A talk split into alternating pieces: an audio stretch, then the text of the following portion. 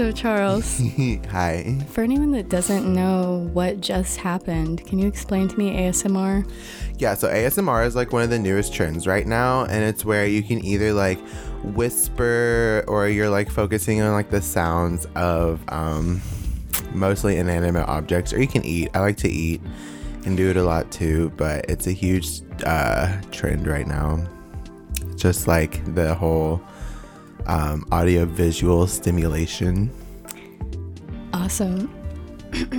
yeah, you're a big fan of um, like the internet and YouTube and content, and you make not only music but also mukbangs.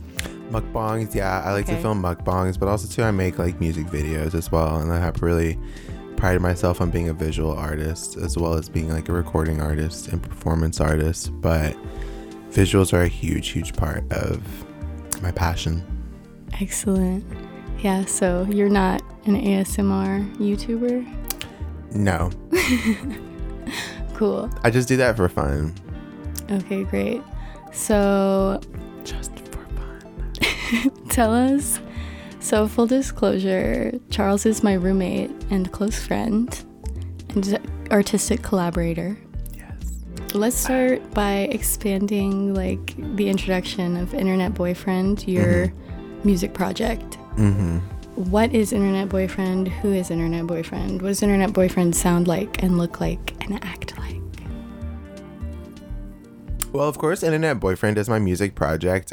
It's a study of like like I said, like millennials in past uh, interviews, but no, it's a study of millennials and how just like we interact with each other online and strangers online, and how we really make ourselves vulnerable to people around the world that we've never met or that we've gone on like Tinder dates with once and hooked up with once, and then you just keep talking to them, and it's really nice. So it's like the study of that and just the identity crisis culture we're all in, especially if you're a young adult, because everyone's struggling with how to live a full life in real life and not translate that on Instagram or a social media platform. So I'm really taking advantage of like the identity crisis like every young adult is dealing with and like the huge effects that social media has on like our our psyche that people don't realize.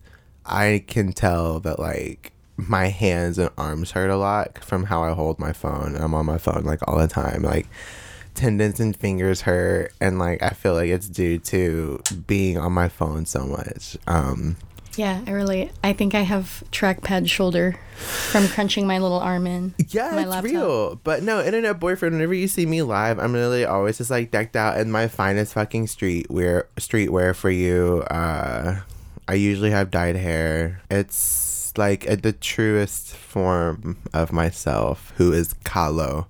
And yeah, no, but that's what internet boyfriend is. It's just like a big play on just internet culture and being a millennial and sifting through mediocrity. Absolutely. Yeah, I wouldn't say that Internet Boyfriend is anywhere close to mediocre. I think a lot of a lot of the presentation of self that you do is like about presenting your best self, no? Some of your lyrical content, it's like navigating these situations like you said, love in the 21st century and millennial culture and internet culture. And call out culture. Can you elaborate on that? Yeah, so a few songs I've written uh, are kind of just been like my experiences within like call out culture and like the context of it. Like whenever it comes to what's actually valid, what's just the slanderous shit talk of someone who has ill intentions that are more self serving than like has the intent of a community or a greater good besides something more like self serving. Um I've only been like one position where someone just out of jealousy and like their own lack of self fulfillment, like I posed a threat to like their very fragile like mental state or whatever and like I was being like internet boyfriend is being called out for being like toxic, blah blah blah, XYZ. So I was like instead of having like a dialogue or like straight up like conversation with someone who wouldn't be able mentally have the capability of reciprocating a civilized conversation, I was like, fuck it, I'm gonna write a diss track about you. And I'm gonna write multiple ones about you and other dumb people who do nothing but just create stigma and I hate to say it, but my haters are all white women. So like so congrats on just making your angry feminist stereotype more real. Like why do you think that these people have wanted to tear you down? Well, it's not really these people. It's really just like what I deal with. It's like one very specific person and it's not really much to do. I think it is probably my identity just because I live very freely and openly and I live very unapologetically. And if I personally don't, if I'm not comfortable with you as an individual, I'm not going to let you in very easy at all. So I think it was due just because of like how freely I live and I don't live with very many um, boundaries. I have hesitations, but I don't ever like like boundaries with yourself. Yeah, like so I definitely have like personal boundaries and preferences, but I don't live with like limits though. You know mm-hmm. what I mm-hmm. mean? Yeah. If that makes sense. Totally. And some people don't have that in themselves or grew up very liberal or freeing and I did. So I feel like in the instance we were just talking about, I feel like it's just like jealousy. Mm-hmm. you know what I mean? Like some people wish they can live as freely and express how that and, and express themselves how they really want to and they can't and that's not my fault. Mm-hmm. you can learn from me and try and be your best self, but don't take that from me because you don't have it. Yeah, that's powerful. Mm-hmm. So you've not only created out of these conflicts, you've not only created some awesome diss tracks, but mm-hmm. it sounds like you've like kind they're of they're empowering too. Like they're diss tracks that like are empowering if you really ever listen or listen, really listen or read my lyrics. That's what I pride myself on as being a writer. I'm like, I, I'm honestly an artist first and like a rapper second, just because I grew up in a background of fine arts and performing in the performing arts. So performing visual art, my visuals of internet boyfriend have really come first and like recording and being a rapper have come second. So tell me about growing up in Bowling Green Kentucky and being involved in the performing arts and school and how that kind of shaped your artistic journey? Yeah, so I grew up in a single parent household with my mother Martha and my sister Selena in uh, Bowling Green, Kentucky. Whenever I was growing up, I went to private school. Like I went to a Catholic school from preschool to eighth grade, and so while doing that, I my mom knew it was really important for her children to be well rounded.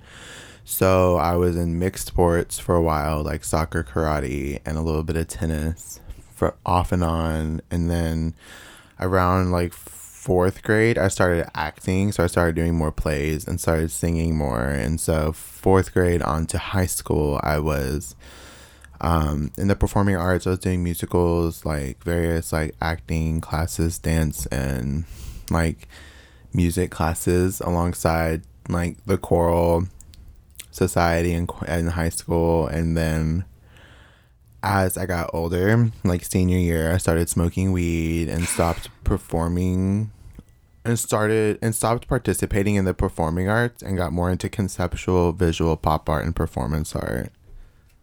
But you still have like a pretty strong passion for like Broadway and Oh, deeply. I'm going to see Beetlejuice when it opens on Broadway next month. Like I'm going to take a plane in New York for a weekend and go see it.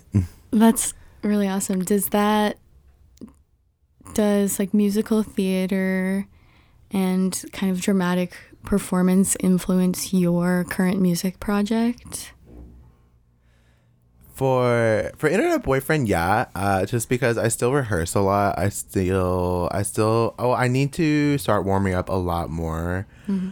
But I just feel like people who are like professional actors who do Broadway and stuff like that, they're honestly like the ideal artist for me because they put so much craft into what they do and they perform it eight eight times a week. You know what I mean? Yeah. So it's crazy and I love that because they're being active, they're healthy, they are working out, exercising not only their vocal cords but every other part of their body because they have to like do a two hour performance. It's a full body workout. You know, so yeah, no, I love theater so much, and like, um, live music is really, really important to me. I love hearing bands. I like symphonies. I love the Schermerhorn downtown. Um, so very much the performance art and theater are very important to me. Cause that's what I grew up on was live Mm-hmm. music. I grew up more in like the rock industry Mm-hmm. and stuff like that, like what my mom was doing. So the industry I grew up around was very different than like what I am in now and what I'm participating in. Like the music you were listening to and the DIY scene. Yeah, well, yeah. So like the DIY scene in Bowling Green, it's very like punk, punk, hardcore, like hardcore bro music. You don't really get a lot of like. Now you do. I, I feel like um because a few of my friends are are electronic artists in Bowling Green, but really uh the huge like cult, DIY culture there when it comes to like music, it's very still very heteronormative. So that was the DIY culture I grew up in was something that was really heteronormative and there wasn't like available space for me and like my friends to like be like queer as fuck, like hoodlums, you know what I mean? Yeah. Like there wasn't space for that. There was like the one local dive bar, but like what the hell? Like I don't want to mm-hmm. see the same people every damn day. So that's why I moved. that's why I moved to Nashville was because I was like bigger city, still in the south, not too far from my home, and my my participation in a DIY scene changed whenever I moved to Nashville, because I was producing my own music more and I was putting on my own shows and creating a space that I wanted. That I wanted.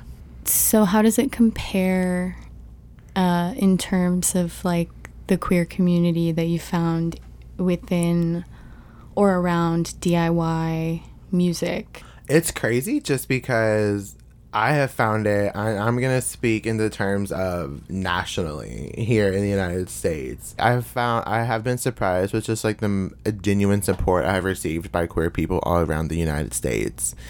Like, I just performed in LA for my first time in November, and that was fan, like fantastic. I collaborated with some of my favorite artists uh, out there and met really great artists too. So it's just lovely. So you would say like moving to Nashville has given you the opportunity to like meet more people that you can work with and make songs and videos with Extremely. and not only that but you've been able to go on tour as well around the country. Mm. I guess I would be curious to know how everything you've seen compares to what you've seen in the South as far as like just DIY and your experience.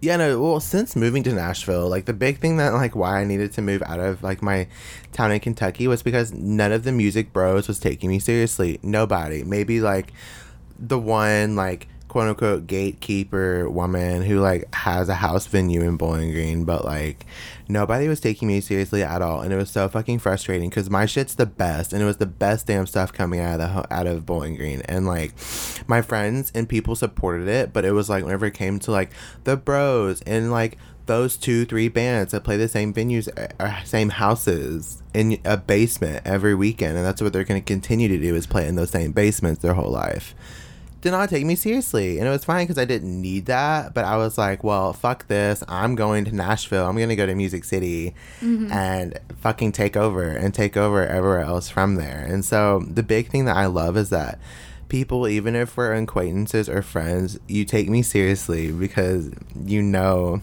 whenever you see me live it's not a joke. It's not a game. And i'm not like rapping about dumb shit. You know what i mean Yeah, people take you seriously here and your songs, your lyrics, they're I think provocative and mm. vulnerable and fun, mm-hmm. but also serious. But it's mm-hmm. kind of that bridge. some of it's playful though It is playful, and I think it's that bridge between like people don't take millennials seriously and mm-hmm. like don't take or perhaps wouldn't consider like the problems of Western youth culture like to be mm-hmm. Of, of importance to like make art about, but that's what you're making art about is like millennials and internet culture and youth culture, and mm-hmm. people are receiving it well. And you've had glowing reviews in the Nashville scene for performances. E, thank you. Yeah. Yeah. Real, recognized real. So, what do you think about the positive reception to your work? Um, it's really nice. It's a nice little affirmation. You know, I live for the reviews and I live for the applause. So it's like I love it. It's cute. It's definitely not the last ones to come. I can't wait to pop off whenever my um, EP drops later this year. So mhm. Yeah, tell us. Tell me about a recent release you've had before telling me about the upcoming stuff.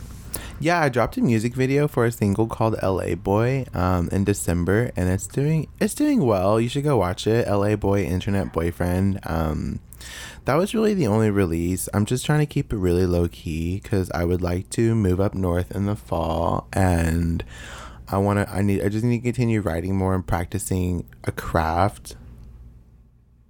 Do you hear a squeaky noise? I do hear a squeaky noise. What's the squeaky noise about? Okay.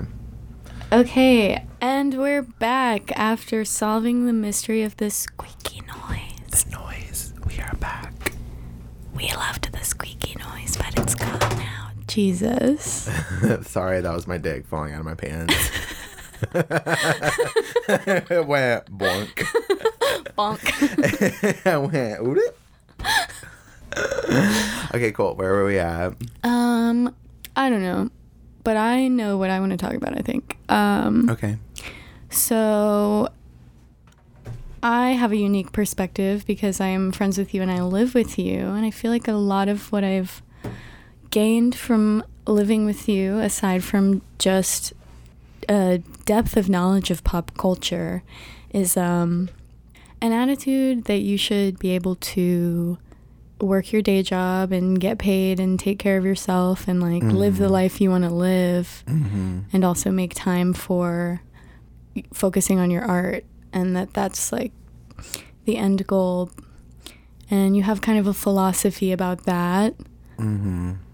Yes. So something that I really try and pride myself on, and maybe want to set an example for other artists, um, is that it's really important to be career driven, and of course, whenever you are an artist, like making money can be really hard, um, especially too if you have to have like a job or two to support you if you are a working musician. And for me, I'm lucky that I work a day job where I'm I'm very passionate about it and it's something that does bring a good income in for me as a 22 year old and I'm passionate about it and I love it.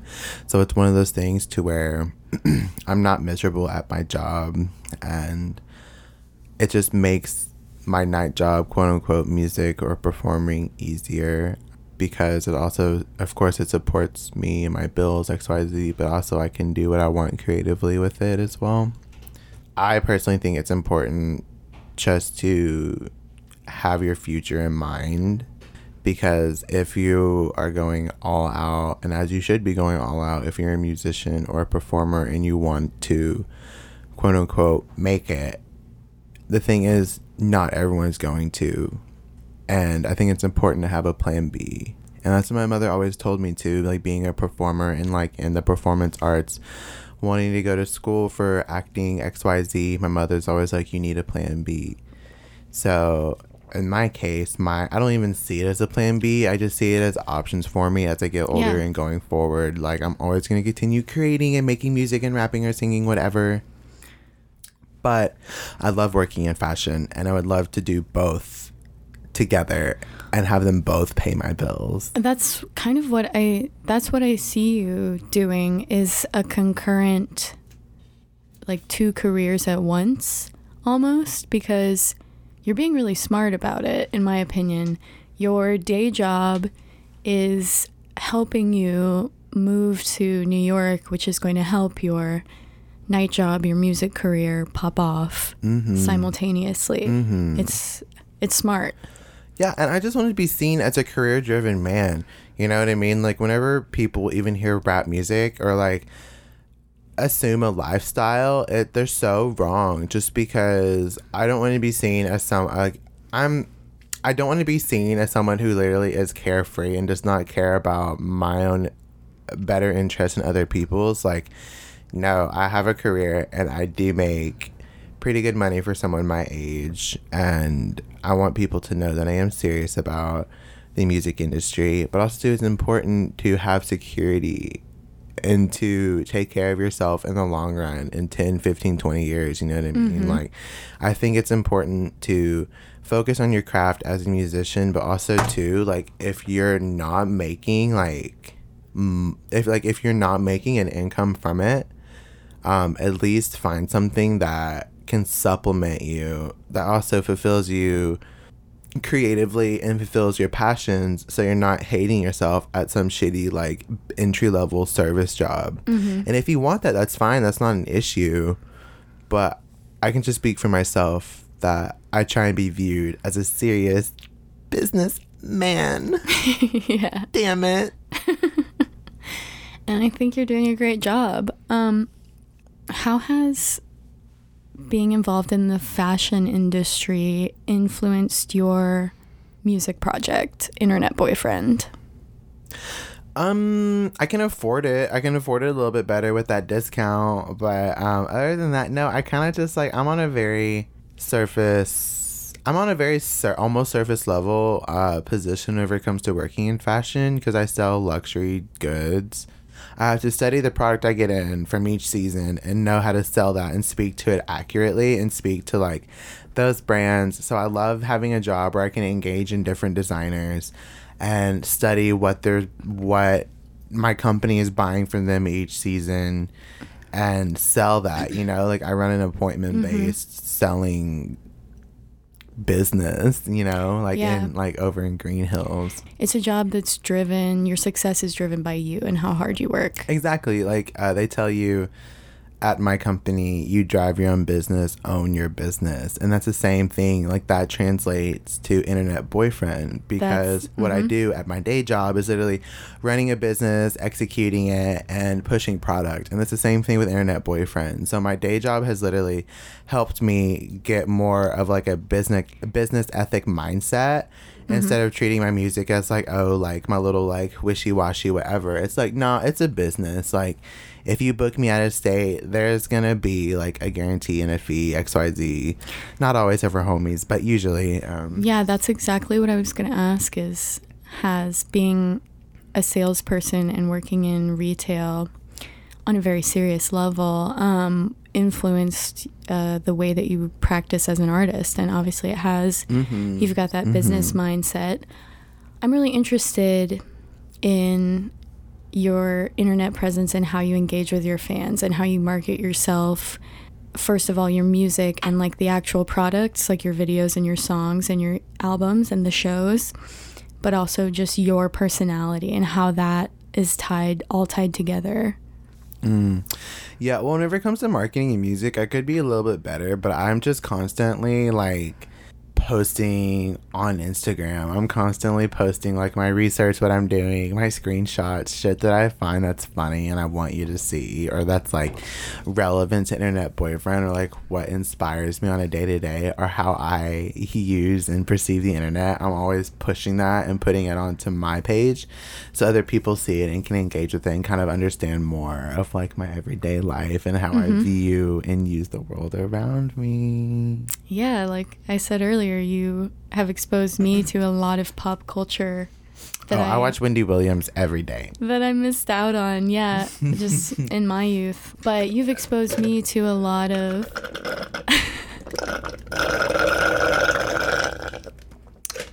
I think Internet Boyfriend is like a pop culture icon. Thank you.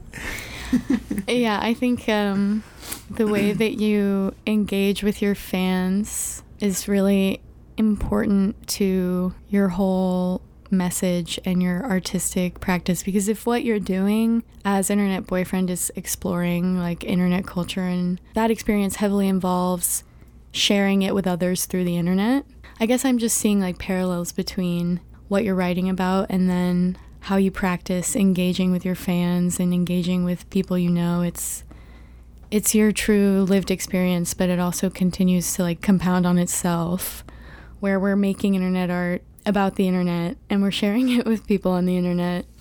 In my opinion, being online and kind of having more than, you know, like a thousand followers, just at the point where you're engaging with people who are strangers and strangers are invested in your life as you present it online. Which is crazy. Mm-hmm. It's like it kind of feels just like an extension of the performance. Like it's all kind of one performance art piece. Oh yeah, definitely. I mean, everyone's performing on the internet. You know what I mean? Like who? Like everyone is literally putting on a performance on Instagram. Like ever on their page, that is a performance. That is a perception of what a very specific per- perception that each person wants you to see. And it's like that's where I go back into mediocrity. It's like you literally I just feel like the sense of like getting to know someone in real life or like viewing them or just happening to find them in real life just because you're present and you're at and you're somewhere that's like where if you're at a happening and you notice and meet creative people, I feel like we're losing that right now. Like I know so many scummy generic like white boys on Instagram who are like I'm a I cast and I I'm a creative influencer and like you have a trendy haircut and some chains on. Like the thing that I really don't like is that mediocrity is now just being like integrated into like social media and people who are quote unquote gatekeepers. I'm noticing those quote unquote gatekeepers just like finding an Instagram page of some generic ass looking hoe and gassing them up and giving them like opportunities that they don't deserve and you could find someone else like in real life doing some shit and you could give them the opportunity instead of someone with like a filter on Instagram you know what I mean like yeah does that make sense yeah like a person's presentation of themselves on an Instagram page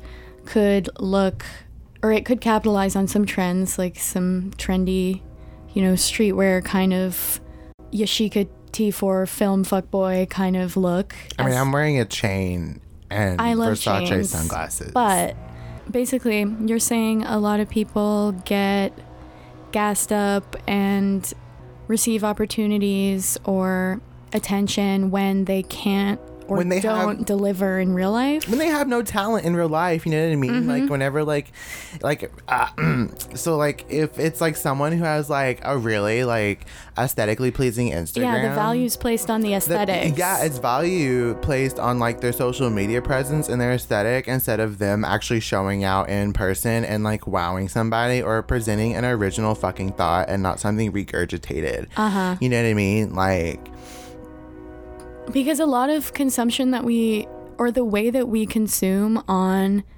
Instagram, personally, just for me, the way that it's set up is it's not a conscious curation of content. Like, yes, you choose who you follow, but when you scroll on your feed, like you're being presented different images by an algorithm, and you're not specifically seeking out, like, oh, I want to watch a film by from this era of like you know, whatever kind of directors in the 60s or something. Like, that's like an example of seeking out content and you're curating it for yourself, but we kind of just mindlessly scroll. And so it's really surface level a lot of times the way that we consume on social media, the way we consume art through social media. And it allows a lot of people, I would, s I Yeah. guess you're saying, to be mediocre but have clout and have some level of success. Yeah, and I'm definitely not ta- I'm not definitely not I'm trying definitely not trying to like knock someone or like take their success, but I'm just saying like I have seen in Nashville that that's what I've seen. It's just people literally with no talent or creative bone in their body being gassed up because they know how to curate an Instagram page. You know what I mean? Um and I say trendy haircut and chains because I have a trendy haircut and chains on right now. but I can relate. and I would just love to see that change here because that's what I've noticed in Nashville. So, how do you think that we, as artists, trying to authentically present ourselves to the world, how do we go about curating kind of a network and community of other people that are not surface level, but that are really creating, really creating something worth investing your time into. How would you be doing that? I guess. How I'd are be you doing it? I would be participating in like the gallery hops here in town, like the art hops. I never can because I work Fridays and Saturdays usually. Mm-hmm. But on the seldom times I've been able to like actually catch it, I've seen like artists, like visual artists that I'm like so infatuated with. And I think it's that. I think it's just being more present and taking a chance and going to something that might cost $5, $10, or might be free. But I think it's definitely going to stuff that, or like even lineups or bills that don't have as that that might have like one trendy local person, but then like something that's like curated very well to where it's like there's like more unknowns or people who aren't as uh well known yet you know what i mean? Because like i feel like if the, if it was something that like if there was like a community that's like still trying to look and like claw for more like people to find and incubate and make just a more diverse scene i would love that. Do you think Nashville needs more diversity in the DIY scene as it is today?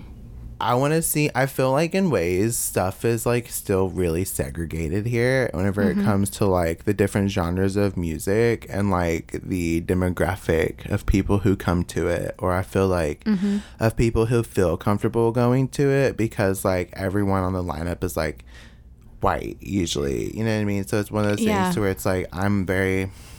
I have participated in the electronic scene, and I also have participated in like the R and B and rap scene here. That are two different groups, and of course friendships. Like there's like mutuals in between, but it's like I was having a conversation with one of my friends who's a rapper here, and I was like, I want to see different shows to be really truly be integrated. Like I want people of color to like look at like some like rave bill or something like that, or like a show with like indie pop or whatever, and like come and have fun. Maybe because there is a rapper on that bill or someone who can go back and forth with that genre. So I still really get a huge sense of like scenes being like segregated. I absolutely uh, share your feelings there. As a promoter, it's something I think about a lot. And I can say, like, quantitatively, if I've been at or even hosted a bill and the artists are all white or close to all white or especially close to all white men, which doesn't usually happen for me, but just one show specifically, like really sweet people on the bill, but it was seriously mostly a bunch of white dudes, and everyone that was there was a white dude. There wasn't even really other women there besides me and my fellow promoter. It was kind of like, whoa, this is crazy that that happens, but it does, and that's important that representation on a bill is going to make people feel more comfortable to come mm-hmm. out to that show. I can't speak from personal experience being white. Like, I've never had to feel unwelcome to a space. But, like, do you think that people have had those feelings, or has anyone expressed those feelings to you of like seeing an all white bill like makes them not feel welcome at that space? Uh yes and no. It's more of just like that silent like agreement. I feel like um just because a lot of really fun functions that I have gone to where there's a huge mix of diversity are always like the rap shows, you know what I mean, that like Yep. are like group put on. And it's so much fun. But also too the same people who participate usually the same people who participate in like those rap shows are still also too trickled into like um like rave sets and stuff like that. You know what I mean? But yeah. How do you think that kind of issue of representation on bills and in the audience translates to not only like a racial segregation that we can still see, but also uh, queer representation and queer community here and queer queerness in music and queerness in DIY? Do you think we have a strong like queer DIY scene here? Yes and no. There's definitely queer people who like we all support each other and do X Y Z, but I wish I saw just like more though. You know what I mean? Like maybe like more like actually like queer ran spaces. Yep. But I would love to see like queer men like taking reins like in like the scene here and doing more. Like yeah, like I would just love to see like a collective of just like queer men. Like I think that'd be so cool because like women are so strong here and have like bound together and are like running spaces like dark matter. Like it's predominantly like women or like femme like ran. And I love that. But I want to see, I need to see the queer males to do some shit. You know what I mean? And mm-hmm. like, I want to see like a mix of like queer males. Like, I need more of like my queer men out here. Like, we need, oh, It's like, oh, they're here. Like, I have them. I just, we just all need to collect and take over. Like, we need to. We haven't been doing that, but we need to. So I would just want to see more participation from like queer men. Mm-hmm. Yeah. Yeah. Totally. Mm, yeah, like I would love that. Like I, that would just soothe me. I would love that if I could just like work with my boys. Mhm. Mhm. Very cool. And your name is Internet Boyfriend. Yes, it is internet boyfriend Kahlo, but my government name is Charles. Well, why are you Internet Boyfriend? Where did that come from? Well, originally, whenever I started making music in like the end of 2016, it was my the project was originally called De Calo, which in English means of Calo, and um. I and then it kind of just like was really hard because I grew up in because like I'm in the south so like everyone pronounced Calo as Kalo and I was like really annoyed. I was like, please don't butcher that name any fucking more. And then I was like, oh my god, internet boyfriend, and I love it. So I kind of just like stuck with it and still kept Kala around. So like, um, that's really, I mean, that's my nickname. Like that's my street name. Like I know where I am whenever I hear Kalo or I hear Charles. You know what I mean? And um, there's not really like a huge difference between it. Like you can call me either or. If I don't really know you, call me Kalo. Um, usually if I'm out and it's like within the context of like performing or something like that, um, I introduce myself as Kalo, and most people call me Kalo and get that. But Yeah. I don't know if we're just like friends kicking it and it's something really casual, like you know, please call me Charles. Like people call me Internet too sometimes, which That's is fun. which is funny. But um, but yeah, no, most people I'm Kalo. But if I really like you, please please call me Charles. Good to know. Your plan right now is to move to New York City Mm-hmm. in perhaps the fall. What big plans and ideas do you have for the rest of your time in Nashville? What are you working on? So I'm currently writing and slowly recording an EP called BB and stands for Baller Baby. And um, I'm just like working a lot and trying to save some money. And I would love to move to New York City in like September of this year. So, tell me about the concept behind Baller Baby. Like how how far along are you with that EP or album? EP? EP. Uh huh. I I have four songs for it right now. Um, a, there's still a few of them still need to be written and recorded, but I have four songs for it right now. And I shot all the visual work for it in LA last year in November, and it's really just about my times going out with my crews, my girlfriends, and not paying for anything, just really balling out and really indulging in excess. And it's accessible. And no matter where you come from you can get that. And i just think it's really nice uh, it's just a reflection on my times just right now like my my experience in nightlife enjoying the excess of extreme luxury if i'm being honest with you. Like it's like me and my girls going out meeting these like affluent men and we don't have to pay for anything. And we're kind of getting like those reparations back in a way. You know what i mean? Yeah. i see it as like appropriate reparations. Yeah, I love that um, viewpoint. mm-hmm. I kind of feel that way too um, when it comes to the idea that wealthy white men should, can and should just give you money for being around. Mm-hmm. Would you want to drop a couple of names for the tracks that you have on there? Yes. So a track I have right now, there's one called Well, there's one called "I Know What I Want," and that's going to be the first single. And I've been playing it off of. A, I've been playing it in um, a few sets already. There's a song called Simone Rocha. She's one of my favorite designers. Uh, there's one called "I Like It When Boys Cry," and the title track "BB." The song I Know What I Want, you've def I've seen you play it multiple times, perform it multiple times live.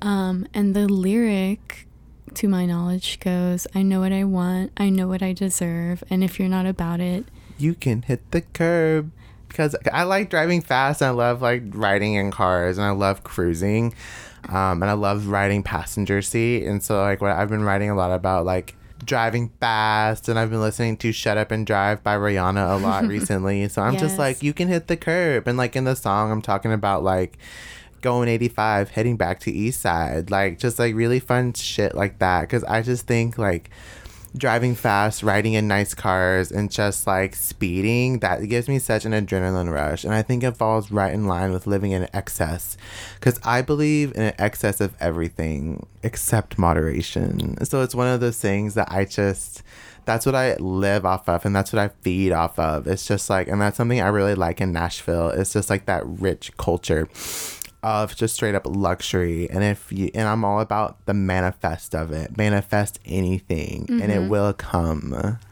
Yeah, I love that song and that energy you describe is definitely there. I share the same experience of loving driving fast in the car with a loud song going. Mm-hmm. But not only that, those lyrics are like to me, those lyrics are super empowering um and kind of about like consent and just knowing Mm-hmm. your boundaries and knowing your limits and not being afraid to tell someone tell someone off if you're not feeling it. Exactly. And that's straight up what a baller baby is being about. It's about knowing what you want, accepting nothing else but what you deserve. And if you're not feeling it, you're not feeling it. Like literally, it's all it's all about being a powerful individual with a greater sense of what you want and how you know you can get it from somebody consensually uh not like in an unhealthy way. Like i'm not saying scam scam scam scam scam. And when you are participating in like any kind of like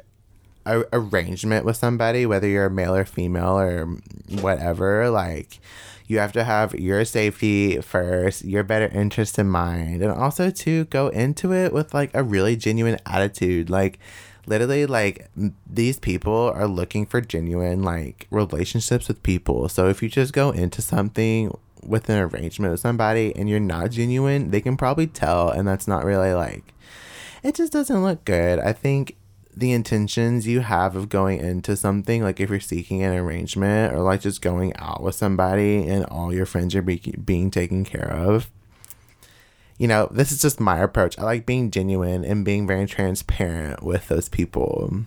I'm like, this is what you're getting yourself into. Yeah, you have to know your limits, Mm-hmm. but also have like respect for yourself and Mm-hmm. Be able to vocalize that. And I think that I think I know what I want describes that really well. Uh, that sta- that sentiment, um, and it's super empowering. But you also have another single that's about to come out that is separate, to my knowledge, from the Baller Baby EP. It's a collab. Yes, it's a collab with essential oil. It's crazy. It's called CBD, and I'm so excited about it. Will you tell me a little bit about that track? Yeah, I will. Um, so it's called CBD, but it stands for Crash, Burn, and Die. And whenever we were writing it, I was like watching a lot of like uh, coverage about Princess Diana's death and just like her life, and I was like, oh my god! And so writing it, uh, she was like an inspo for it, but at the same time, it actually has nothing to do with her. Yeah. I was just like CBD, Crash, Burn, and Die. She did Crash, Burn, and Die. Um, so it's pretty dark. Rest in peace. Yeah, no, rest in peace. Like I love Diana so much. Um, anyone who knows me knows that I love like ro- royalty and study the royal family and have nothing but respect for them. So yeah, no, it's called CBD Crash Burn and Die, and it's really fun because it's also too on the same notion of just like being strong and rolling up with your friends, your crew, and your girls, and not taking shit from anybody because it's on the same subject matter as I know what I want. You know what I mean? Because like the lyrics are literally like when I roll up with my girls, we're not to be fucked with. So it's straight up just a song about just self care, and it's like a champion, and, and it's an anthem of mm-hmm. self care and having fun and nightlife and like drawing a line between because like the chase of the nightlife chase is fun between two people or like the animosity like this really intense like hardcore sexual tension between a stranger somebody. Like if you're really like out for those intentions and you're giving someone the eyes there's a fair line between like what is consensual and what's abusive. And the chase can be a very healthy thing. And that's one of my favorite thrills about nightlife is like meeting someone or giving someone the eyes if you're at the club, you're on the dance floor and you see that person and you're ready for it. Like that chase is like so much fun. And there is a time and place where the chase is healthy and two people can exist in a way that's not abusive or toxic and it's nothing but fucking fun. I know the content of the song because I produced it, full disclosure. But yeah. But um, yeah, it's also kind of a fuck off to anyone that is against what you just described, I would say. Like when you roll up to the club with your girls with the intention to take up space and live your best life, anyone that's trying to fuck with you can crash, burn, and die, essentially. Yeah, no, exactly. No, no, I mean, like that's what it is. It's like crash, burn, and die. Like it's like the people who are coming for you, and like it's still like it's an anthem of like self celebration and self worth and your self wealth because the opening lines are yes i buy my own shit i don't need a man for it which is crazy because like I literally like woke up one day and all of my friends are sugar babies. Like it, it, literally, it literally happened within like um like it did happen um, overnight. Um, it literally happened like in a month. Like I I just like wake up one day and like everyone's like, okay, you need to come with me on this like date. Everything's paid for. Don't worry about it. He's really nice. Like blah blah blah.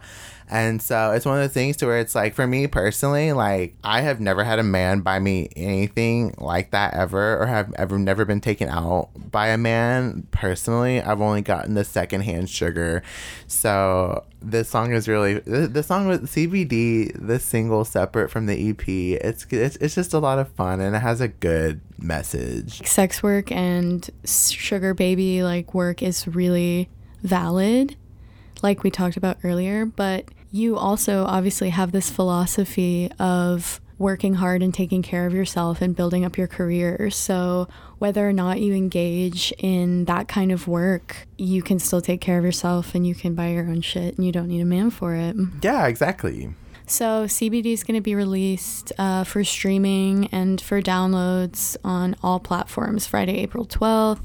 But do plan on doing any more kind of collaborations with other artists? I really want to put my friend Fame Walking on Baller Baby. That'd be really cool. Um, yes. really, I mean, like all of the tracks are collaborations. Like two of them are produced by my friend Young Antoine, and then one's produced by AC Lambda Celsius, and then another is produced by my girlfriend DJ Jane Dupree, yes. who's literally so fucking sick. And so all of it is collaboration. And then as far as like other um I know for a couple videos, like I'll be collaborating with my friends here in Nashville, and then um, I need to do at least I need I, I need to do some photo work too. So yeah, I mean yeah, it, really everything I do is a collaboration. I just do the main operations, you know mm-hmm. what I mean. But really, every internet boyfriend is a huge collaboration between community and friends and my loved ones, and so we all are internet boyfriend, and I'm just the face of it. You know what I mean? It's one of those things. You No, like literally, like Mm-hmm. I can't produce or engineer by myself. Like everything I do is a collaboration. So there's so there's many people behind what I do,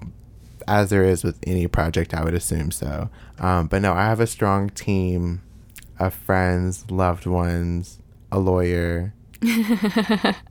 Fabulous. So, yeah. Yes. So let that be known. I love to hear that. Mm-hmm. Um, I mm-hmm. love Fame Walking and Jane Dupree. Mm-hmm. I'm really Extremely. excited. Really excited. You can catch Jane DJing at Canvas. Yeah, Jane. Like yeah, Jane DJs at Canvas a lot, and then other spots too. Um, I really, I really, really, truly like forget where but I know that like if you follow her, like she's always posting like where she's DJing at because she throws some lit parties and she's such a good person. Awesome. So, we're finishing up here today with Internet Boyfriend. Thank you for listening to the Sugar Spice podcast featuring me, Internet Boyfriend. I've had so much fun talking about myself like I usually do. Hopefully, this has given you some more insight on who I am, what I'm about, and where we're going.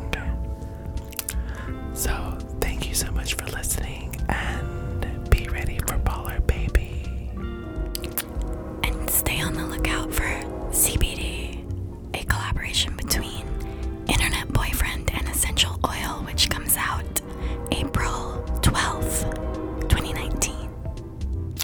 Thank you guys. This has been.